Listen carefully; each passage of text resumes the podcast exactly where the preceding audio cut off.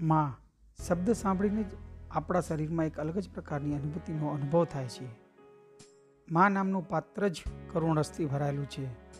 માનું આલિંગન કરી જે આનંદ અનુભવ્યો હતો એ આજે બહુ જ મૂલ્યવાન લાગે છે. એ અનુભૂતિનું વર્ણન જ ન કરી શકાય સાહેબ. દરેક પાસે ઈશ્વર ન પહોંચી શકે. એટલે એને માનું પાત્ર આ ધરા પર અવતર્યું હશે. નાનપણમાં જેને આપણા મણમૂત્ર પર સૂઈને આપણને સુખી પથારી પર સુવડાવ્યા, એ માં. વારે ઘડીએ ઘોડિયામાં જોતી કે મારું બાળ સૂઈ ગયું કે નહીં, એ તમે આરામથી સૂઈ જાઓ, એના માટે આખી રાત જાગતી એ માં.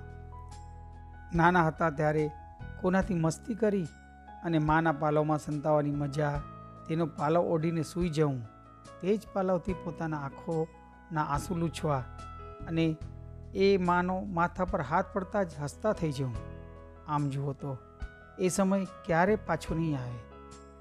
આજ પણ જ્યારે નીંદર ના આવે, તો એ માના પાલવની યાદ જરૂર આવે.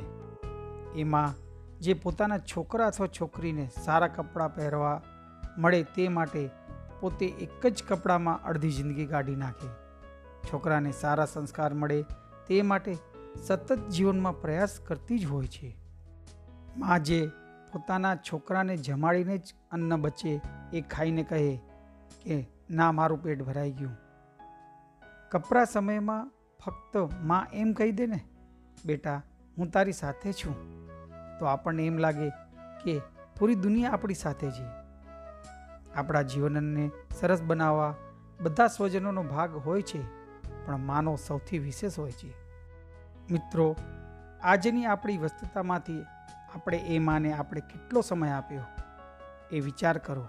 જેને આપણા ભવિષ્ય માટે પોતાનું વર્તમાન ત્યાગી દીધું હોય. સાચે, આપણે જેમ જેમ મોટા થતા જઈએ, તેમ તેમ આપણે કોઈના કરેલા કાર્યના મહત્ત્વને ભૂલતા જતા હોઈએ છીએ. આજના છોકરાઓમાં સારા સંસ્કાર હોય ત્યાં સુધી સારું, નહીંતર છોકરાઓ પોતાના માવતરને પણ કહી દે છે કે દુનિયામાં બધા લોકો જન્મ આપીને પોતાના છોકરા મોટા કરે છે.